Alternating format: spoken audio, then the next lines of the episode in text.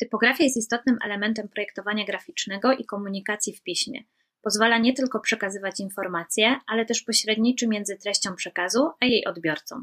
To nauka kształtowania czcionek, fontów, organizowania tekstu i tworzenia harmonijnych kompozycji typograficznych. Odpowiednio dobrany font i układ tekstu są wyjątkowo ważnym elementem komunikacyjnym, przyciągającym uwagę odbiorcy. O tym, czym jest typografia, jak ją rozumieć i definiować, porozmawiamy z projektantem, doradcą, badaczem i krytykiem designu, profesorem doktorem habilitowanym Tomaszem Bierkowskim, kierownikiem Katedry Projektowania Graficznego Akademii Sztuk Pięknych w Katowicach. Ja nazywam się Anna Sieroń i zapraszam na kolejny odcinek podcastu.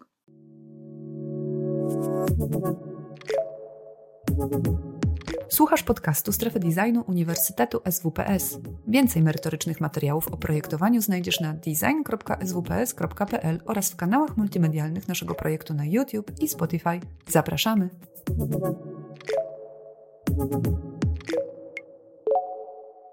Dzień dobry. Nazywam się Anna Sieroń i witam na webinarze Strefy Designu Uniwersytetu SWPS.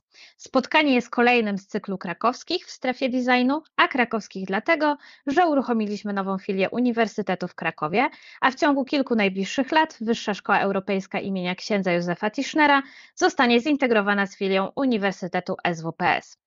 Po więcej informacji zapraszamy na stronę, do której link zamieściliśmy w opisie spotkania, a my już powoli przechodzimy do głównego tematu e, naszej dzisiejszej rozmowy, e, czyli do e, rozmowy o typografii, a właściwie o wszystkim tym, co, co zaczyna się literą, a kończy doświadczeniem czytania.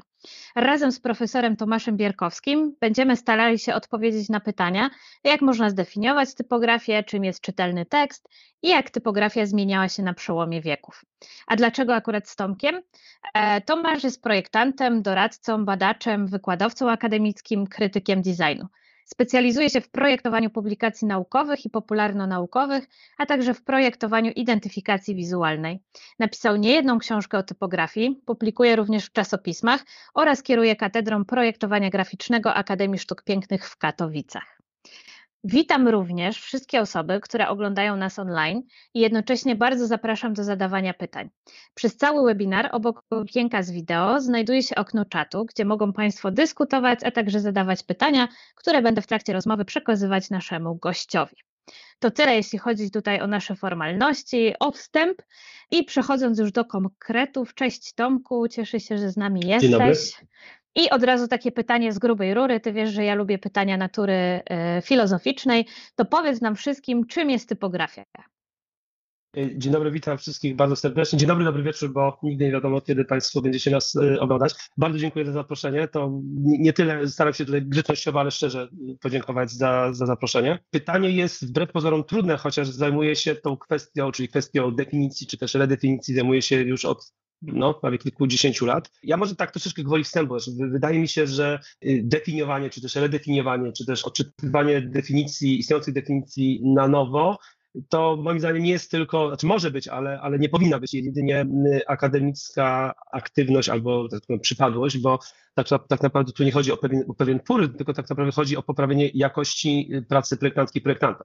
W związku z tym wydaje mi się, że takie definiowanie dla samego siebie albo właśnie y, y, no, redefiniowanie w kontekście nowych faktów, czyli tego, co wiemy o, o człowieku, o tym, o tym jak, jak, jak, jak, jak może przebiegać proces komunikacji, jak również w kontekście y, w ogóle zmiany projektowania, czy też zmiany celów, które stoją przed projektowaniem, a które niesie na współczesność, to jest moim zdaniem e, bardzo istotne i też kwestia operacjonalizacji pojęć, bo to nawet chodzi o typografię, czy też paradygmatyzacji. Moim zdaniem to jest bardzo istotne z punktu widzenia znowu rozwoju dyscypliny albo w ogóle prowadzenia dialogu po to, żeby, żeby dalej e, tą dyscyplinę rozwijać, żeby przekuwać tę tą taką teoretyczną praktykę e, na już konkretne praktyczne działania. Więc tutaj troszeczkę się chciałem usprawiedliwić, że to nie jest tylko definiowanie dla samego definiowania, być może mam lekką traumę, bo koleżanka kiedyś zwróciła mi uwagę, e, doktor Natalia Pieczewska-Golba, że tak nie chodzi o to, żeby pytać, co to jest typografia, tylko jaki jest cel typografii. pamiętam, że bardzo mądrze mi tutaj ustawiła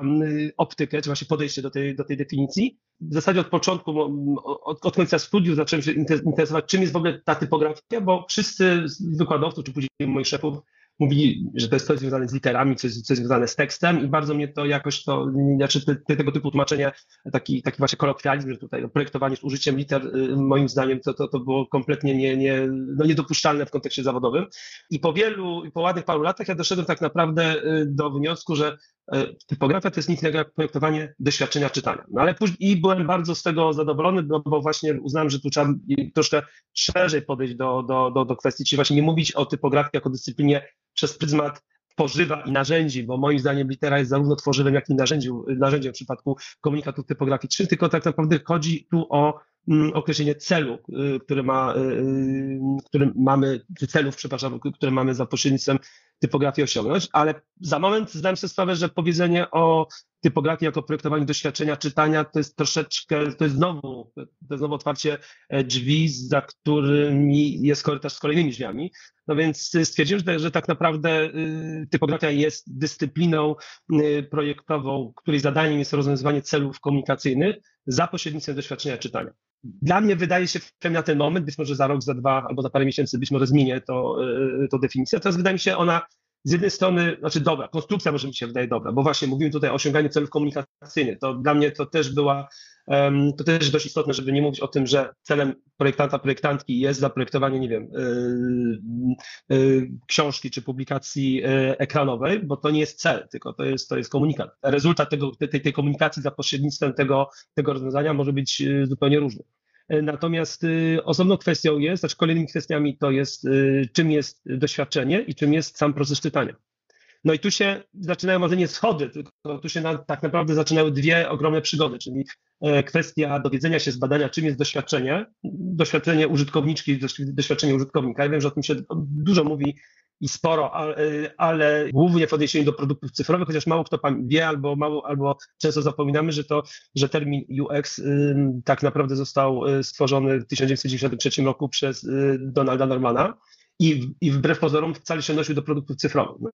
Doświadczenie jest czymś powszechnym, co, co towarzyszy każdej interakcji użytkowników, z, użytkowniczek z, z projektem.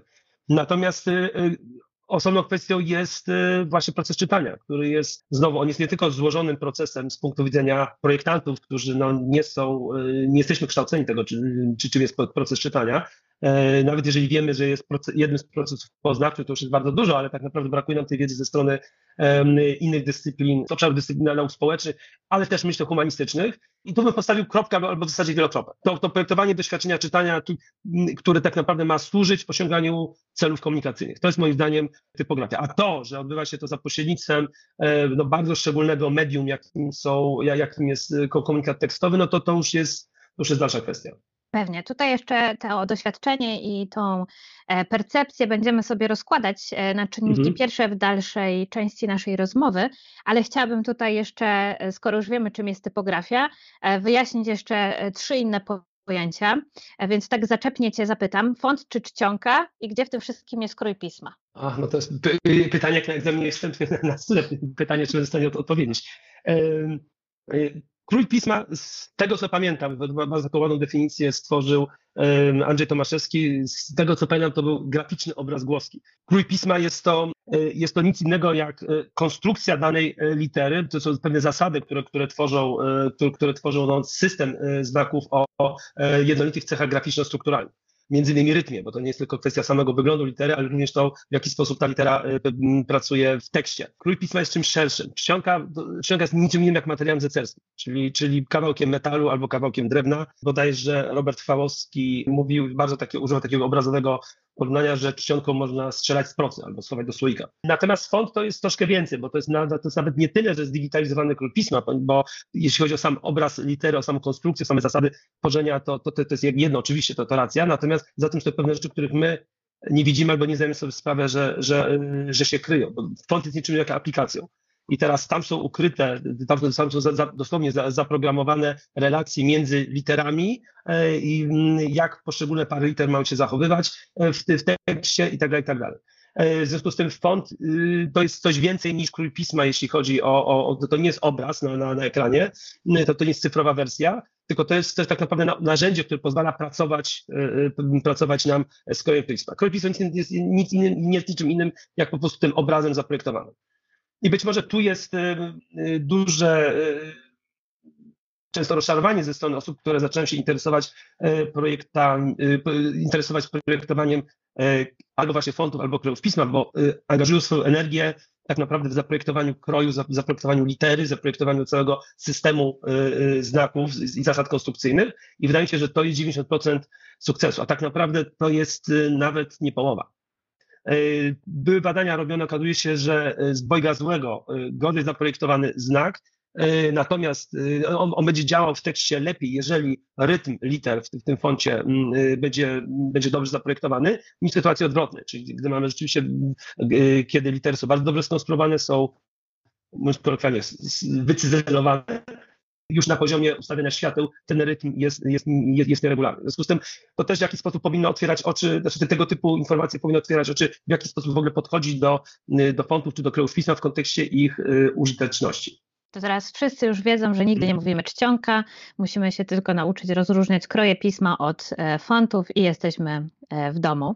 Więc skoro już zaczęłaś mówić o tym doświadczeniu projektowania, o e, osobie, która jest osobą, do której kierujemy komunikat, to powiedz mi proszę, jak odpowiednio zaprojektowana typografia w jakimś komunikacie może wpływać na percepcję całego projektu? Ja często porównuję, właśnie teraz przepraszam, że się tak troszeczkę zawiesiłem, ale się zastanawiam, czy mogę znowu po raz, po raz kolejny użyć y, tego porównania, bo generalnie ja komunikaty wizualne y, porównuję do potraw, do, do, do gotowania. Znaczy, jeżeli, jeżeli jeden z, jeden z dziesięciu składników będzie zły, no to albo ta potrawa będzie nie do zjedzenia, albo się po prostu pochoruje. I podobnie jest z każdym komunikatem wizualnym. Czy wystarczy jeden element, który będzie źle zaprojektowany, no więc tak w tym momencie ta komunikacja nie będzie skuteczna. I chyba największym takim nieporozumieniem w przypadku rozumienia, czym jest typografia, to jest właśnie koncentrowanie się wyłącznie na y, na tekście, czyli dla mnie komunikat, nie tylko dla mnie, komunikat typograficzny to jest wyłącznie tekst, albo to nie jest tylko ten fragment komunikatu, który ogranicza się do tej warstwy tekstowej, tylko tak naprawdę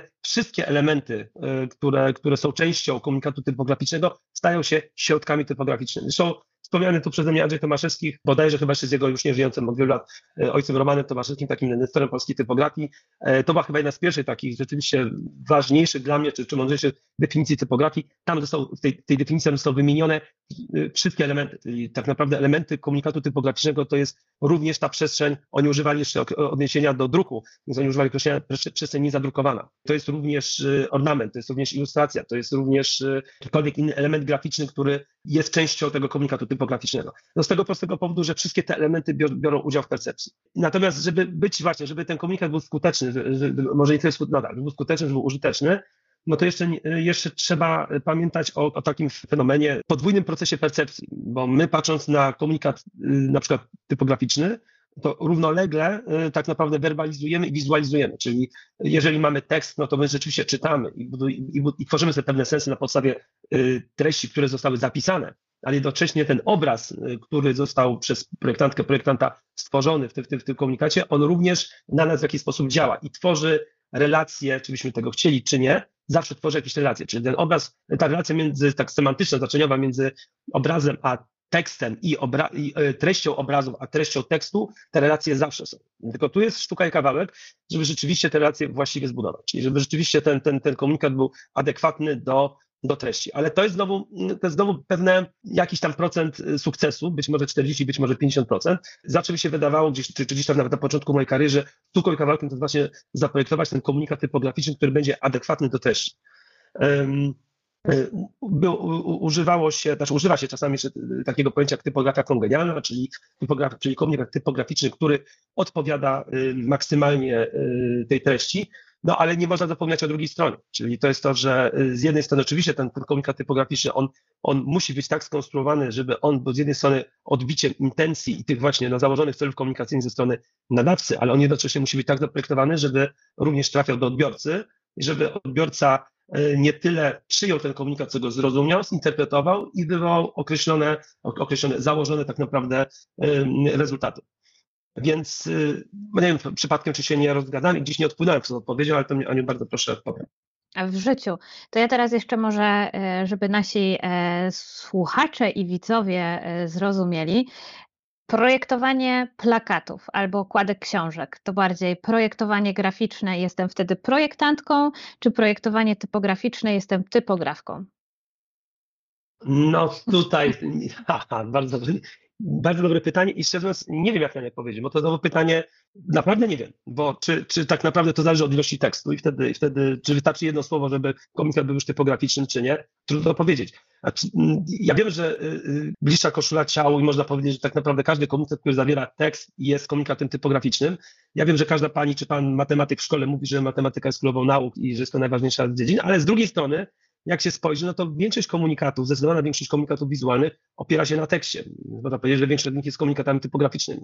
Tylko znowu pytanie, czy, no właśnie, czy, czy tutaj wchodzenie w takie definiowanie ma sens? Czy, czy, czy, e, czy tu istotne jest, no właśnie, czy ta odpowiedź e, dotycząca tego, czy plakat jest e, komunikatem typograficznym, czy jeszcze nie jest taki, albo co musi spełnić, żeby nim był, czy to jest tak naprawdę konieczne, czy może właśnie lepiej zorientować się na, tak naprawdę na celu, czyli co my chcemy za pośrednictwem tych treści, tych komponentów tego plakatu zakomunikować i wtedy nam się gdzieś pod, no, podświadomie, na bazie naszej wiedzy i doświadczeń może włączyć to myślenie bardziej zorientowane na, na doświadczenie czytania, bardziej zorientowane na to, że musimy się skupić bardziej na, na, na samym procesie czytania, czy też niekoniecznie, bo być może ten obraz będzie na tyle dominujący, to jest, będę się trzymał tego przykładu plakatu, więc być może ten obraz będzie y, na tyle dominujący albo na tyle pełny, że on będzie tutaj przeciągał uwagę y, użytkowniczki, użytkownika. Zresztą relacje znaczeniowe, relacje semantyczne między obrazem a tekstem, one są też przez różnych badaczy różnie nazywane i znowu niezależnie od tego, czy mówimy nie wiem, o, o, o komiksie, czy mówimy o instrukcji, czy mówimy o,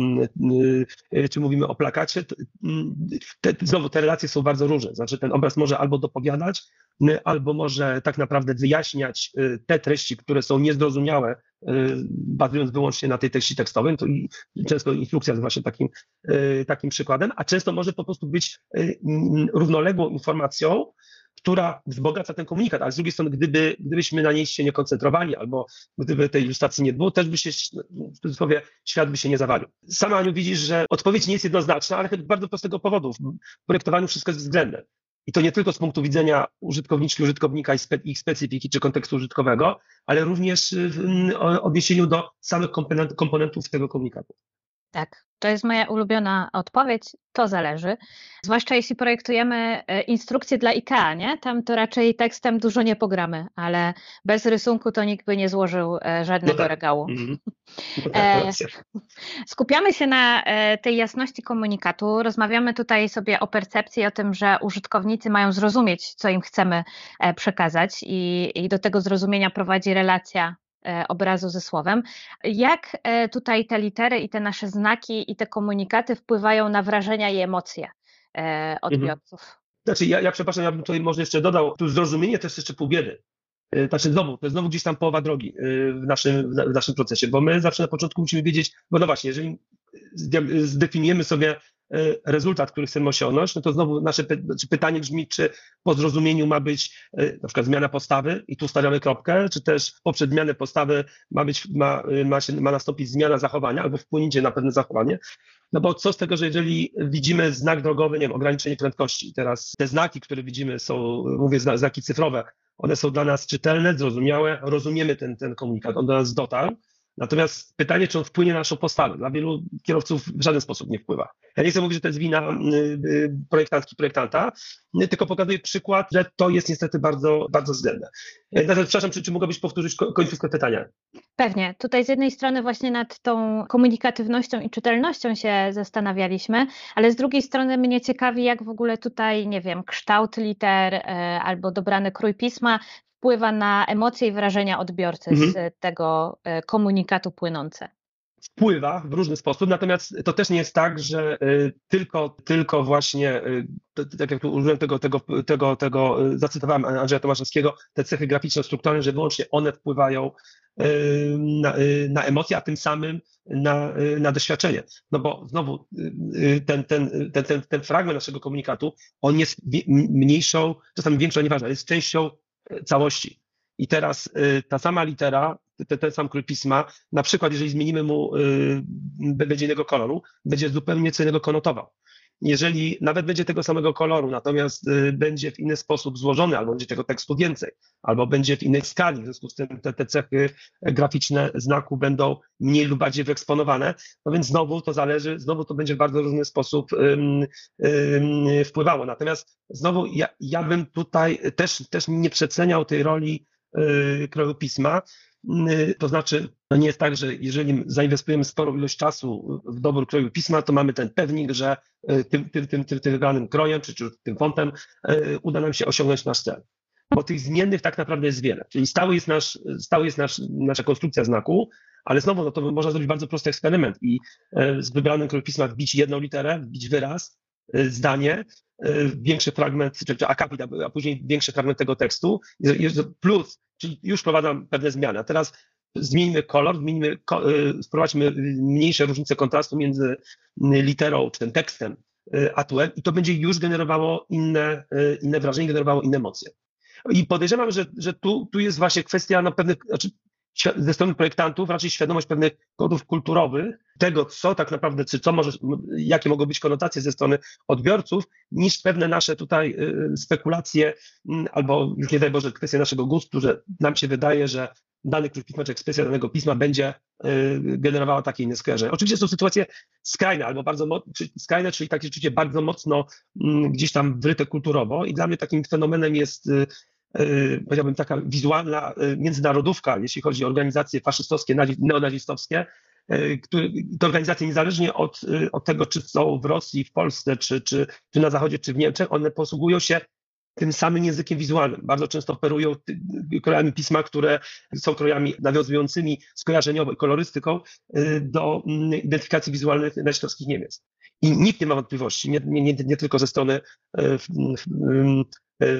fanów, y, czy też członków tych, tych, tych ugrupowań, ale również reszty świata nie ma wątpliwości, y, jakie poglądy tutaj są reprezentowane, właśnie poprzez, poprzez skojarzenia. Ale z drugiej strony są, są sytuacje takie, gdzie właśnie wyjęcie z kontekstu danego, danego pisma, który był świetnie rozpoznawalny i kojarzony, włożenie w nowy kontekst, radykalnie zmienia tego odbiór. I to znowu po, podobny przykład futura modernistyczny król pisma, który w latach 20., 30, zwłaszcza w latach 30. był używany przez przez y, środowiska i partie lewicowe y, w Niemczech był jednoznacznie kojarzony. Nawet, nawet, nawet nie wiem, czy, czy Hitler, czy, czy Goebbels, ale generalnie zakazali używania futury, argumentując to tym, ja, tu, ja tutaj cytuję, tu, tu nie, nie, będę, nie będę tego wyjaśniał, bo to jest trudne do wyjaśnienia, że, że ten król jest bolszewicko-żydowski, Natomiast y, po paru latach, kiedy okazało się, że fraktura y, ma, y, ma czyli sposób konstruowania liter frakturowych nawiązuje bezpośrednio do pisma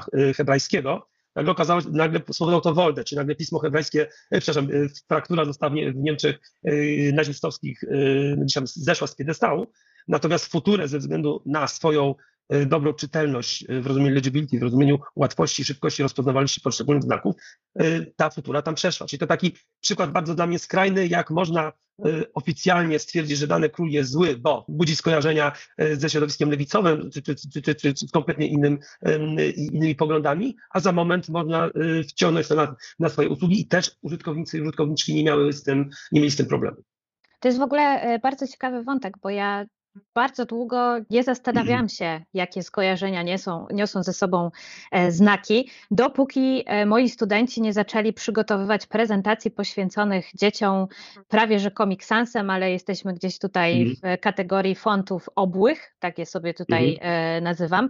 Nikt nie złożył mi prezentacji o dzieciach Arialem czy Times New Romanem i to mnie bardzo zafascynowało, jak tutaj właśnie to połączenie z tym kształtem litery miało przekazywać właśnie właśnie to, że to jest temat dotyczący dzieci.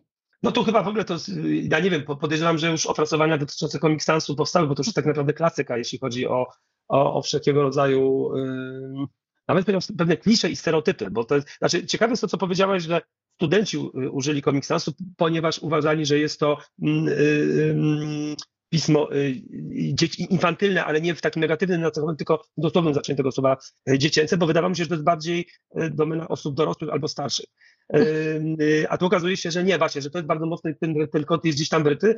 Natomiast w tym, w tym wypadku to jest też, też, też, też ciekawy wątek, bo z jednej strony on dotyczy kwestii no, podchodzenia do odbiorcy, do użytkownika, do użytkowniczki. Znaczy, nam się, nam dorosłym wydaje się, że Comic Sans, na przykład, że Comic Sans to jest ten język wizualny, który, który dla dzieci byłby y, najlepszym. Y, pamiętam lata temu w naszej uczelni były organizowane y, warsztaty typograficzne, gdzie holenderska badaczka Anne Basseman prowadziła badania dotyczące krów pisma dedykowane dzieciom, dzieciom, które uczyły się czytać, pisać. I, I ku zaskoczeniu jej całego zespołu badaczek i badaczy wyszło, że tak naprawdę dzieci nie mają żadnego problemu z czytaniem tekstów powie dorosłych, znaczy takich, z którymi my dorośli już y, pracujemy, ponieważ dzieci ma, obcują z, z, z, z, tymi tekstami, z tym krajem pisma, przepraszam, uczą się na nich czytać i to jest naturalne dla nich. Natomiast y, też jest naturalne dla dzieci to, że w miarę wcześniej chcą być tak jak dorośli. W związku z tym im imponuje to, że oni czytają, czy też dokonują wyboru, czy podobają mi się te same kroje pisma, które są w powszechnym użyciu. Więc sam jest powiedział, że ten Comic Sans będzie rzeczywiście dla tych dzieci najlepszy. No, najlepiej jest rzeczywiście zapytać dzieci, zapytać użytkowników, czy, czy faktycznie to jest to, czego potrzebują. To jest w ogóle ciekawy wątek. Nie wiem, czy słyszałeś o tym e, nowym trendzie tutaj, e, które pokolenie e, nasze zaczęło rozgłaszać, że pokolenie Z nie potrafi czytać kursywy. Nie wiem, czy się z tym zetknąłeś. Nie, nie, nie, nie, nie, nie spotkałem się. Mnie to bardzo zaskoczyło, gdyż dla mnie kursywa to jest taki sam tutaj e, krój pisma jak inny, tylko kopnięty, mhm. mówiąc już bardzo mhm, e, mhm. potocznie. E, no i rozmawiałam tutaj z różnymi naszymi wspólnymi znajomymi i uświadomiono mi, że kursywa tak naprawdę może być nieczytelna z tego względu, że ona bardzo przypomina pismo ręczne, a teraz coraz mniej się ręcznie pisze, w związku z tym odczytywanie tej kursywy jest już problematyczne dla pokolenia, które częściej się spotyka z ekranem niż e, z zeszytem w kratkę.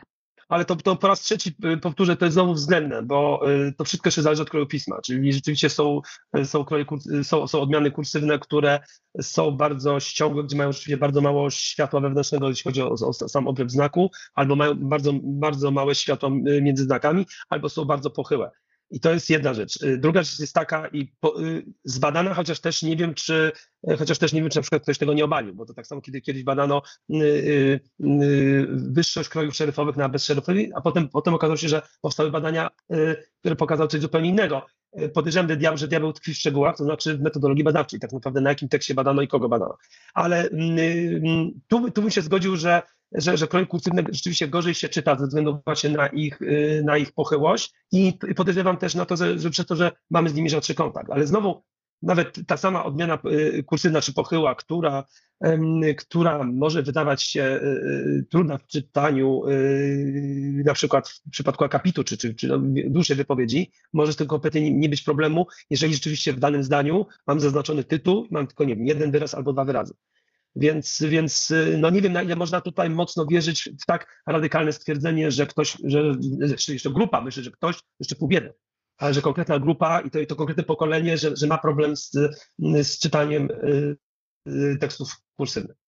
Tak, to jest ciekawy wątek. Ja Ci to zostawiam tutaj do eksploracji. To jest nawet trend na TikToku, jeżeli byłbyś e, tym zainteresowany. O, super, super, zapiszę. Mhm. Ale cieszę się, że zaczęliśmy tutaj mówić o tym e, też, jak te różne kroje pisma i litery wyglądały, e, wyglądały w przeszłości, jak wyglądają teraz. E, bo chciałam Ci zadać takie pytanie, jak myślenie generalnie o typografii, o tym projektowaniu, o tym, jak wyglądają litery, zmieniło się na przestrzeni lat? Ja może teraz się wytłumaczę, że ja jestem takim projektantem typografii troszeczkę zdystansowanym do kwestii tworzywa i narzędzia, czyli do liter. Znaczy był taki rzeczywiście moment, że nawet chciałem zajmować się e, projektowaniem pisma, natomiast no właśnie, no skoro e, w momencie, kiedy stwierdziłem, doszedłem do tego, że rzeczywiście jest bardzo wiele elementów, bardzo wiele e, czynników wpływa na E, czytelność komunikatów, więc uznałem, że dobrze, to może nie ma sensu tutaj inwestować swojej uwagi wyłącznie w kwestię e, kształtu glifów. Mm, to absolutnie nie ujmuje projektantkom i projektantom krojów pisma. Mi tylko chodzi o to, że, że mam trochę właśnie, mm, wydaje mi się, że mam, staram się mieć szersze spojrzenie, może, może, może w ten sposób. Jak się zmieniało? Szczerze mówiąc, nie wiem. Znaczy, nie, nie, nie wiem, czym pewne trendy są sterowane, albo odwrotnie, w jaki sposób się, w jaki sposób powstają. Spotkałem się ostatnio ze stwierdzeniem mojej młodszej koleżanki, która powiedziała, że byłem naprawdę zaskoczony i tym jest dużo racji. Ona powiedziała, tak naprawdę ja mogę wszystko składać z hermetyką. Ja, ja w ogóle z tym nie ma problemu. Albo mówi, albo właśnie powiedziała, że w tym sensie nie ma problemu, że tak naprawdę niewiele w jej praktyce projektowej jest sytuacji, gdzie rzeczywiście potrzebuje czegoś innego niż na przykład Y, te, te cechy, które, które, posiada, które, które, które, które posiada Helvetica.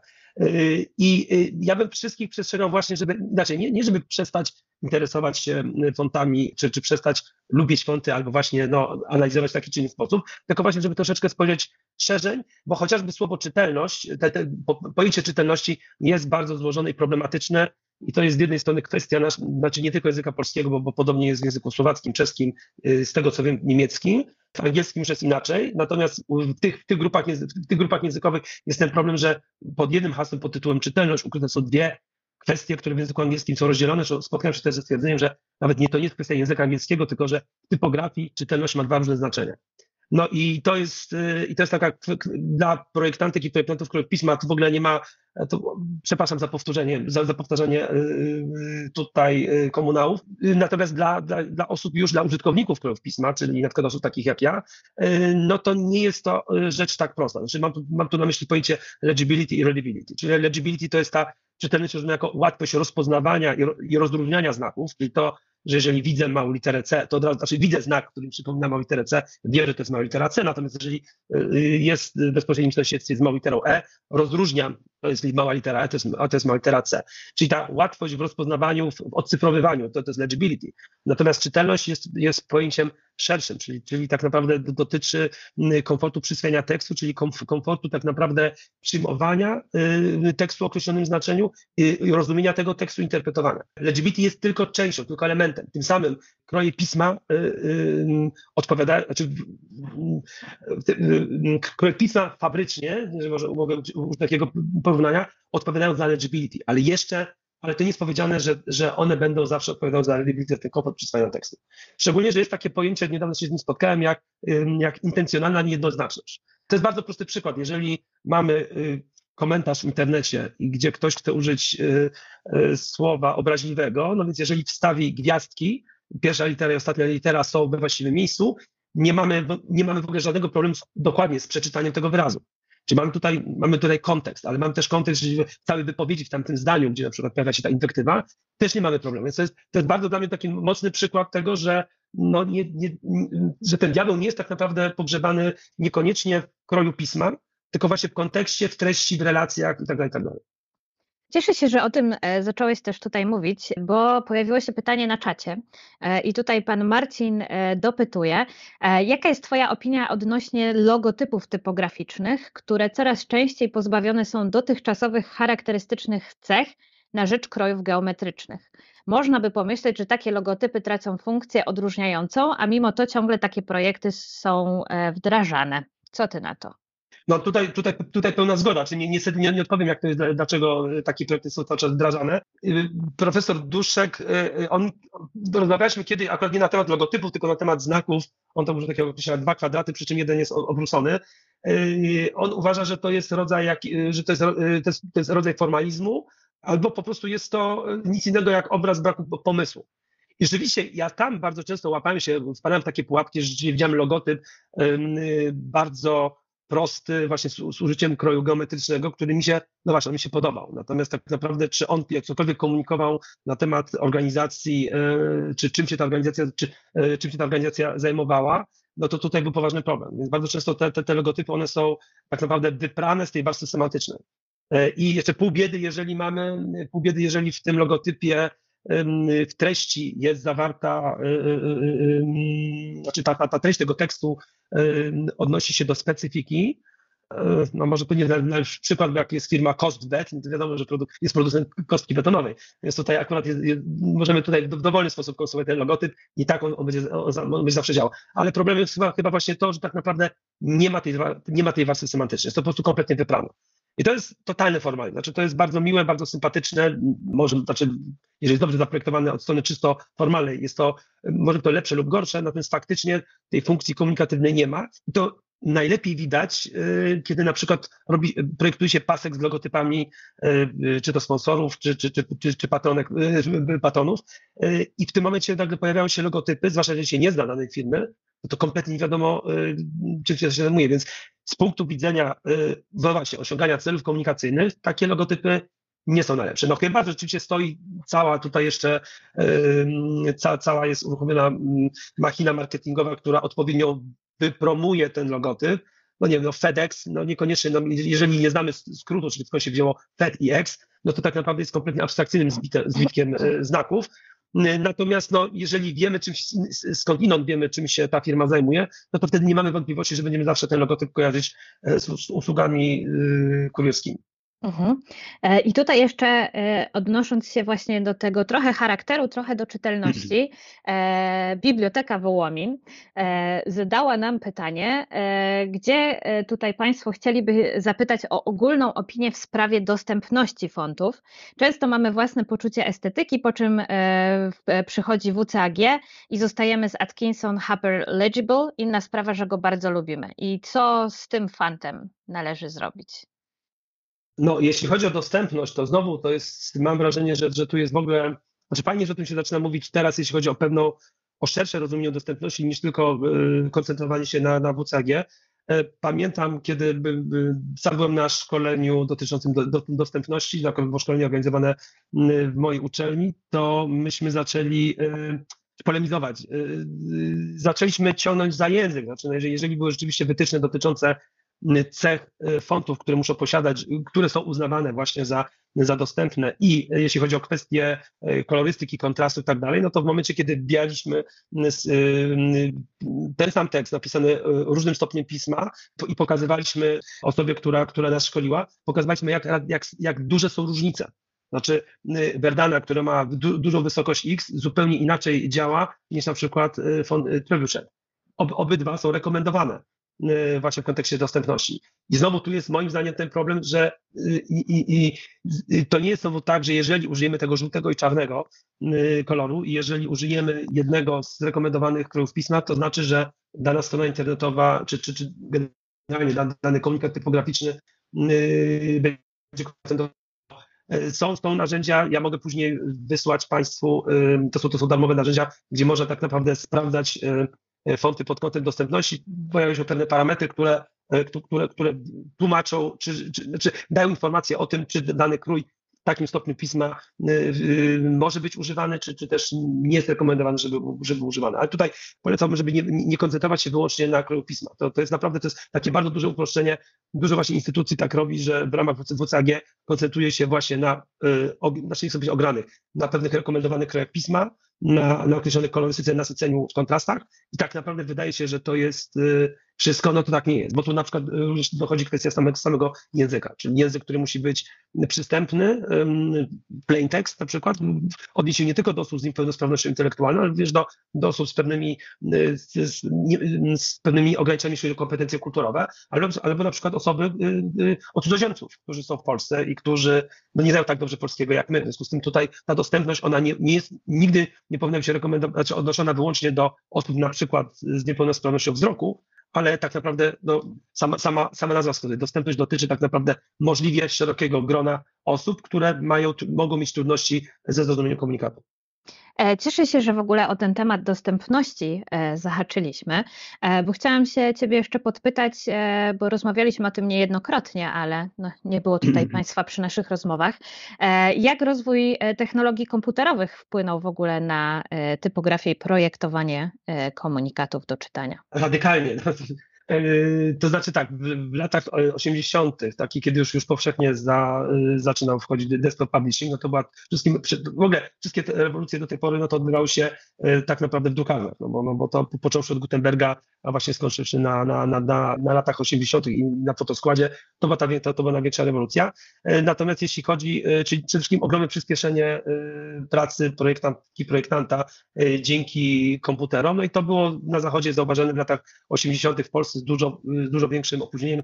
Ja sam jak studiowałem, to, były lat, to była końcówka lat 90., to w zasadzie były trzy komputery w całej szkole. Była kolejka, żeby się do niego dopchać, przy czym takich programów, no nie może był PageMaker, tak, ale, ale generalnie był problem z programami, czy nawet tak naprawdę jeszcze do końca nie wiedzieli, które programy są dedykowane grafice wektorowej, a które, a które edycji tekstu.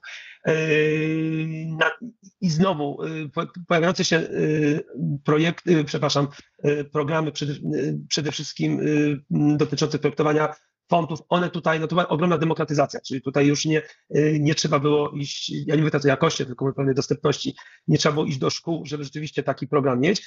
Oczywiście te, te, pierwsze programy były płatne, teraz jest bardzo dużo narzędzi darmowych i to też mnie bardzo cieszy w kontekście tego, jak się uczy studentów, czyli to nie jest to, że student zajmujący się projektowaniem pisma musi e, kupić program, tylko po prostu może bazować na, e, na programach e, na wolnej licencji. I faktycznie no, to spowodowało, że i to już nawet nie teraz, tylko, tylko kilkanaście lat temu, że ilość fontów na rynku, ja teraz abstrahuję od jakości, jest po prostu przeogromna. Ładnych parę, jeśli nie paręnaście lat temu, taki bardzo znany, zasłużony projektant, czeski projektant krojów Franciszek Storm zadał pytanie w jednym ze swoich tekstów, zanim zaczniesz projektować font, to zacznij się zastanawiać, po co tak naprawdę światu kolejny. Bo ich jest rzeczywiście, być może bym użył określenia dziesiątki tysięcy, to ja bym to użył jako metafora, kto wie, czy tak naprawdę mniej więcej nie, nie, nie, nie w tą liczbę. Więc, a z drugiej strony to jest właśnie tak, no to faktycznie to jest tak trudny i tak, tak złożona dyscyplina projektowanie pism, rzeczywiście no to jest troszeczkę nie chcę że to jest palenie mostów, bo, bo jest sporo projektantów i projektantów, którzy zajmują się i projektowaniem krojów, i, i projektowaniem innych komunikatów. Natomiast jest moim zdaniem na tyle, ta dyscyplina jest na tyle wymagająca, że żeby to robić dobrze, wymaga bardzo wielu y, lat nauki, bardzo wielu poświęceń, bardzo wiele, bardzo wiele doświadczenia to chyba wolałbym, i chyba też tak w moim przypadku było, że chyba wolałbym y, korzystać z już istniejących i lepszych rozwiązań niż to, co ja bym zrobił. Natomiast no, w, tym, w tym momencie jest bardzo istotna ta tak naprawdę świadomość tego tworzywa. Czyli, czyli ja w ogóle sam tak robię i sam też uczę studentów, że w momencie tworzenia briefów, w momencie tworzenia założeń projektowych, osobno tworzę założenia projektowe do samego fontu. Właśnie po to, żeby, żeby nie oszaleć z jednej strony, jeśli chodzi o ilość wyborów, ale po drugie, żeby precyzyjnie wiedzieć, czego potrzebuję żeby gdzieś tam moje preferencje, preferencje, y, kwestia gustu albo na przykład kwestie fontu, który, z którym się po prostu dobrze pracuje, bo go bardzo dobrze znam, który się świetnie sprawdził w innym projekcie moim, y, żeby te informacje gdzieś tam nie przyćmiły moje decyzje w sytuacji, y, kiedy stoi przed nowym wyzwaniem projektowym. W związku z tym te założenia projektowe do, do kroju, założenia, do, do, czyli założenia nic innego jak atrybuty, czyli ja muszę sobie tak naprawdę napisać, jakie cechy z punktu widzenia funkcjonalności, z punktu widzenia również formy musi posiadać mój krój i dopiero wtedy szukam odpowiedniego, odpowiedniego rozwiązania. Mhm.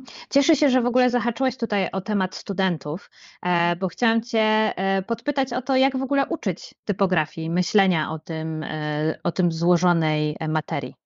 To jest właśnie, to jest ciekawe, bo y, y, chyba by mi było łatwiej powiedzieć, jak nie uczyć, ale y, podobne pytanie, które zadałaś, zadała pani profesor Ewa Satalecka w wywiadzie Rzece w książce pod tytułem Podaj dalej, wywiad Rzeka z profesorem Lękiem i ona zapytała, zapytała o te kompetencje, które powinien posiadać typograf, typografka i on powiedział, że właśnie osoba projektująca powinna Y, typografię. Właśnie to było ciekawe.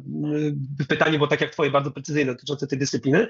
I odpowiedział, że powinien y, potrafić wyznaczać cele komunikacyjne i opracowywać metody i sposoby ich osiągania. I ja po prostu, ja się tym zachwyciłem, ale potem znowu gdzieś tam troszkę wpadłem w taką lekką depresję, bo stwierdziłem, no dobrze, ale kurczę, tak naprawdę to samo można powiedzieć o każdym innym, o każdej innej dyscyplinie projektowej. No ale potem zobaczyłem, ale okej, okay, nie ma z tym problemu, no bo tutaj nie ma, tutaj, tutaj nie ma różnicy. Wydaje mi się, że to jest sprawa bardzo kluczowa.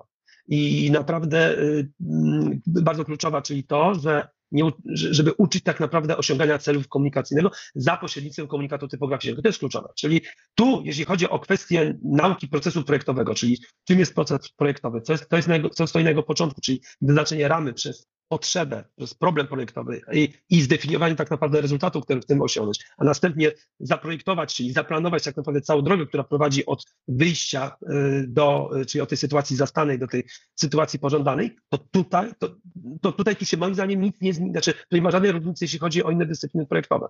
No, rzecz leży w tym, z czym pracujemy, znaczy to, że akurat pracujemy z tak szczególną materią, czyli z tekstem, ona jest szczególna z tego powodu, o którym powiedziałem na samym początku, czyli to, że ten tekst też niesie określone treści. I znowu pewnie nie powiem nic oryginalnego y, w kontekście innych dyscyplin.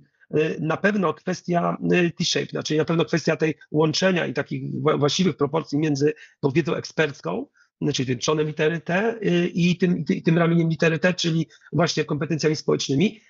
Ale kompetencje społeczne to nie jest tylko kwestia tego, że ja będę potrafił się porozumieć z fachowczynią czy, czy, czy z fachowcem z, z tej samej albo z innej branży, ale pewna otwartość na poznawanie na, na poznanie, na, na się nowych rzeczy, na, na poznawanie nowych faktów i pewna umiejętność, pewna otwartość na przyjmowanie tych faktów, z którymi się na przykład wewnętrznie nie zgadzamy, czyli, pewien, czyli taki, taki, tak, taki zdrowy dystans. Ja uważam, że właśnie trzeba uczyć tej otwartości, trzeba uczyć krytycznego myślenia y, i naprawdę traktować, i to, i to nie jest to, ja tutaj nie, nie chcę deprecjonować wartości krojów pisma, czy nie daj Boże pracy projektantów, y, projektantek krojów pisma, tylko traktować y, kroje pisma jak narzędzie tak jak, nie wiem, młotek jest dla robotnika. Natomiast właśnie, co, co jest istotne, znaczy yy, jeszcze, yy, tak się złożyło i, i, właśnie nie wiem, ile jeszcze musi w rzekach yy, upłynąć, że uczy się pierw jak, a później po co.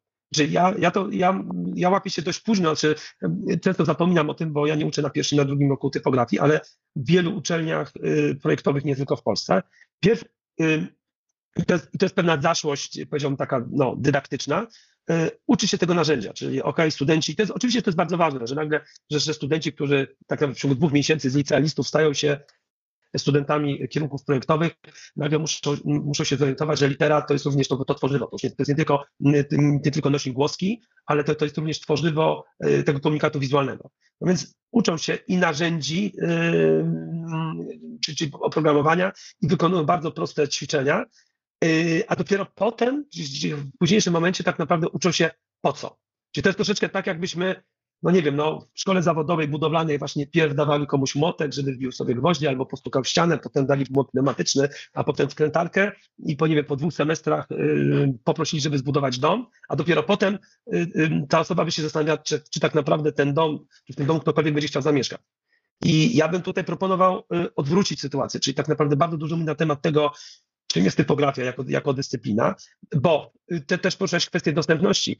Y, jeżeli w Polsce 60% społeczeństwa y, no, badanych no, nie czyta ani jednej książki w ciągu roku, jeżeli 70% społeczeństwa, to jest korelowane, bo to były inne badania, ale, ale jeżeli 70% społeczeństwa nie rozumie najprostszego komunikatu prasowego, jeżeli Taka jest tendencja ogólnoświatowa. Mamy, jesteśmy przewodcowani informacjami. Mało tego, mamy problem z zrozumieniem opinii od informacji. Mamy problem z rozróżnieniem mm, informacji wiarygodnych od, y, no, od fake newsów. Mówiąc wprost, no to w tym momencie rola projektantki, projektanta typografii jest naprawdę szczególna. To znowu mówię jak ten matematyk, że matematyka jest najważniejsza. Więc ja, by, y, y, ja no, ucząc na trzecim roku mam o tyle lepiej, bo już tą, tą pewną podstawową wiedzą z tym warsztatem studenci do mnie przychodzą, więc ja już mówię właśnie o kwestiach tak naprawdę skuteczności komunikacji. Natomiast gdybym miał uczyć od podstaw, no to raczej bym zaczął od tego, a dopiero potem na, na bazie tej wiedzy y, y, uczyłbym studentów sposobu konstruowania na początku najprostszych, y, najprostszych komunikatów typograficznych. W ogóle wywołałeś mój ulubiony temat i chyba sobie nawet z tego nie zdajesz sprawy, bo teraz padnie kolejne pytanie natury filozoficznej, czyli jak badać typografię. No to z tym pytaniem to ja mógłbym się do ciebie zwrócić. E, to znaczy, e, nie, mówię, mówię zupełnie poważnie, e, że nie wiem, znaczy czytuję różne wyniki badań. Problem polega na tym, że być może to jest kwestia naszej dyscypliny, że, że z reguły badają to no, osoby po kierunkach projektowych czy artystycznych, w związku z tym ten, ta metodologia jest nabyta, nauczona, ale gdzieś tam, gdzieś tam pośrednio, w związku z tym najczęściej mamy, mamy, mamy do czynienia z wynikami tych badań, ale podawanych bardzo różnej i, i, pewnej takiej nieskodyfikowanej e, formie, czy na przykład bardzo trudno czasami do, dotrzeć do tego, na jakiej próbie e, były, były, robione, e, były robione testy. To, co, to, co mogę, może nie, za, nie, to nie to, że chcę zarzucić, tylko na co bym brał, znaczy biorę poprawkę i też bym sugerował, żeby brać poprawkę, to jest, to jest to, w jakich warunkach pewne rzeczy były badane. Bo jeżeli podaje się tekst i na przykład bada się właśnie na jego czytelność w kontekście jakości przyjęcia i zrozumienia w określonym czasie te, te, tego tekstu, no to znowu pytanie, czy y, to sytuacja została przewidziana przez, przez badających, bo jeżeli, y, jeżeli badany czy badana wie, że jego jej zadaniem jest wykonanie określonego zadania, no to w tym momencie chcąc nie chcąc ta osoba po prostu zrobi to, lepiej lub gorzej. Daniel Kahneman, który nie badał typografii sensu stricte, ale zajmował się mm, zajmował się yy, łatwością, między innymi badaniem łatwości poznawczej. On, on, on zbadał czynniki, które wpływały na łatwość poznawczą i między innymi tam był on tego właśnie nie rozwinął, czego bardzo żałuję, ale tam pojawiło się określenie, yy, to, to był, przepraszam, muszę przypomnieć, to był dobrze złożony tekst. Ja nie wiem, znaczy dobrze, znaczy potrafię to sobie domyśleć, potrafię się domyślić. I on na przykład badał tekst źle złożony i dobrze złożony i okazywało się, że, że, że te same zadania matematyczne, tylko złożone lepiej, paradoksalnie tam była większa ilość błędów niż, przy, niż w tej grupie, która y, pracowała na y, tekście y, źle złożonym, znowu cokolwiek to nie znaczy. No i trochę się załamałem wtedy, nie? No bo natomiast okazało się, że właśnie przez tą łatwość poznawczą ten, ten dobrze, ten przejrzysty sposób pokazany, y, pokazane treści zadań matematycznych powodowały pewne uśpienie czujności i uruchomienie tego myślenia szybkiego, który mamy wdrukowane na, w nasze umysły. Natomiast ta druga grupa musiała się przez te trudniejsze warunki skupić. No i znowu, i miałem pewien problem, jak tu teraz żyć, tak? No bo to, jakby to, to, to były naukowe dowody, że właśnie, że chyba nie, nie powinienem tak uczyć, jak uczę i tak podchodzić do projektowania. No ale właśnie to była ta kwestia tego kontekstu. Jeżeli Y, jeżeli osoby badane wiedziały, że mają wykonać te zadania, więc tutaj ten czynnik motywacyjny był bardzo mocny. To była ta motywacja zewnętrzna, to nie była motywacja wewnętrzna. Ja chcę zrobić, y, zrobić zadanie z matematyki, jak mi wyjdzie, to dobrze, jak nie wyjdzie, no to trudno. Tylko rzeczywiście to była kwestia tego czynnika zewnętrznego. Ona, ona mocno może, może nie, że zakłócać, ale, ale troszeczkę unieczytelniać ten, ten, ten, ten, ten wynik. Znowu, jest tak wiele zmiennych, które wpływa na to, w jaki sposób użytkowniczki użytkownicy postrzegają i rozumieją tekst, E, I to jest moim zdaniem największy w ogóle problem e, w naszej branży, że, że my nie mamy bardzo często wpływu. Znaczy, to, to znowu powiem się na profesora Lenka, on mówi, że punkt krytyczny jest po stronie odbiorcy. My możemy bardzo wiele rzeczy przewidzieć, my możemy bardzo wiele rzeczy wiedzieć o, o, o naszym użytkowniku, użytkowniczce. Tak naprawdę, ja zawsze mówię, że my możemy co najwyżej zawężać margines błędu. E, my, e, my możemy przewidzieć, to znowu zależy od, od specyfiki, możemy przewidzieć e, warunki oświetleniowe, pozycje, w jakich, w jakich ktoś będzie czytał. Czy jest to podręcznik, czy, czy jest to, nie wiem, tomik poezji, będziemy w stanie przewidzieć, jaki rodzaj lektury, czy będzie lektura ciągła, czy lektura selektywna, możemy przewidzieć, w jakim celu dana osoba będzie czytała, jasne, ale teraz z jakimi kompetencjami, czy nawet z jaką wiedzą na temat danego tematu, o którym traktuje ten komunikat, my, my, my znowu czasami możemy, ale w większości przypadków nie mamy pojęcia. I właśnie kwestia I, I tu jest znowu troszeczkę wrócę do, do, do kwestii e, e, uczenia, do, do kwestii dydaktyki. Ja osobiście bardziej koncentruję się na tych, na tych determinantach, na kontekście użytkowym, czyli to, co komunikolodzy nazywają sytuacją komunikacyjną, na, samo, na specyfiką formy, na specyfi również na, na specyfiką treści, na kanale komunikacyjnym i specyfice odbiorcy. To są te elementy, które które my, my, musimy wszystkie przebadać, my musimy o nich wiedzieć jak najwięcej, bo one tak jak sudoku, one muszą w naszej głowie, my, znaczy, my musimy je wziąć pod uwagę po to, na tyle dobrze przeanalizować, żeby wygenerować takie rozwiązanie, które będzie odpowiednie właśnie, w, które będzie dobrą odpowiedzią na wszystkie treści, o których, e, które się kryją za tymi, za tymi determinantami, o których mówiłem. Przyznam szczerze, nie, nie znam e, jednej takiej rzeczywiście dobrej metodologii, która byłaby powiedzmy w 90% dobra w jednym konkretnym przypadku, mhm. w jednej konkretnej sytuacji. I super, że o tym mówisz, e, bo przyszedł czas na ostatnie pytanie i jest to pytanie z czatu. I tutaj pani Agata pyta, czy są jakieś wypracowane standardy bazujące na wcześniejszych badaniach dotyczące typografii w przypadku osób e, neuroróżnorodnych? Bardzo przepraszam, nie potrafię na to, na to pytanie odpowiedzieć. Natomiast y, Natomiast y, ja bym poszukał odpowiedzi na stronie Uniwersytetu Reading i być może w Hadze, bo to są oczywiście tak, takie bardzo mocne ośrodki kształcące typografię y, w, w Europie. Natomiast może się, aha, to, to, to jest taka moja rada, tak naprawdę większość informacji przydatnych z punktu widzenia komunikacji wizualnej ja znalazłem właśnie nie pośród źródeł, znaczy nie, nie, nie, nie pośród projektantów, projektantów czy badaczy, badaczy skoncentrowanych właśnie na projektowaniu komunikacji, tylko poza może się okazać, że, e, że właśnie e, tutaj badania z obszaru e, neurologii, czyli właśnie kwestia medycyny, będzie, że tutaj dużo więcej informacji pani zdobędzie, które pani będzie w stanie je zinterpretować i przełożyć na kwestie typografii, niż szukanie tych, tych odpowiedzi na, na, na, na te kwestie w świecie projektowania. Super. Znaczy tutaj uważam, że z tego powodu jesteśmy bardzo ubodzy, czyli ten, ja powtarzam jak mantrę, ten alians y, dziedziny projektowej z innymi dziedzinami medycznymi, tak jak w tym wypadku, ale również y, społecznymi jest, jest kluczowy. Już niedługo, miejmy nadzieję. Ja Ci bardzo e, dziękuję za rozmowę. Państwu również dziękuję bardzo za dziękuję. aktywny udział w naszym dzisiejszym spotkaniu. E, dzisiaj gościliśmy projektanta, doradcę, badacza, wykładowcę akademickiego, krytyka designu, autora publikacji profesora Tomasza Bierkowskiego. E, wszystkim, którzy nie byli z nami od początku dzisiejszego spotkania, przypominamy, uruchomiliśmy nową filię Uniwersytetu w Krakowie, a w ciągu kilku najbliższych lat Wyższa Szkoła Europejska imienia księdza Józefa Tischnera zostanie zintegrowana z filią Uniwersytetu SWPS. Po więcej informacji zapraszamy na stronę, do której link zamieściliśmy w opisie spotkania. Zapraszamy również na kolejne webinary Strefy Designu Uniwersytetu SWPS. W międzyczasie zachęcamy do czytania, oglądania i słuchania naszych materiałów na blogu Strefy Designu Uniwersytetu SWPS, na YouTubie i w serwisach podcastowych, między innymi na Spotify'u. I tym samym e, życzymy też Państwu dobrego wieczoru. Dobranoc. Bardzo dziękuję. Dobranoc, do widzenia.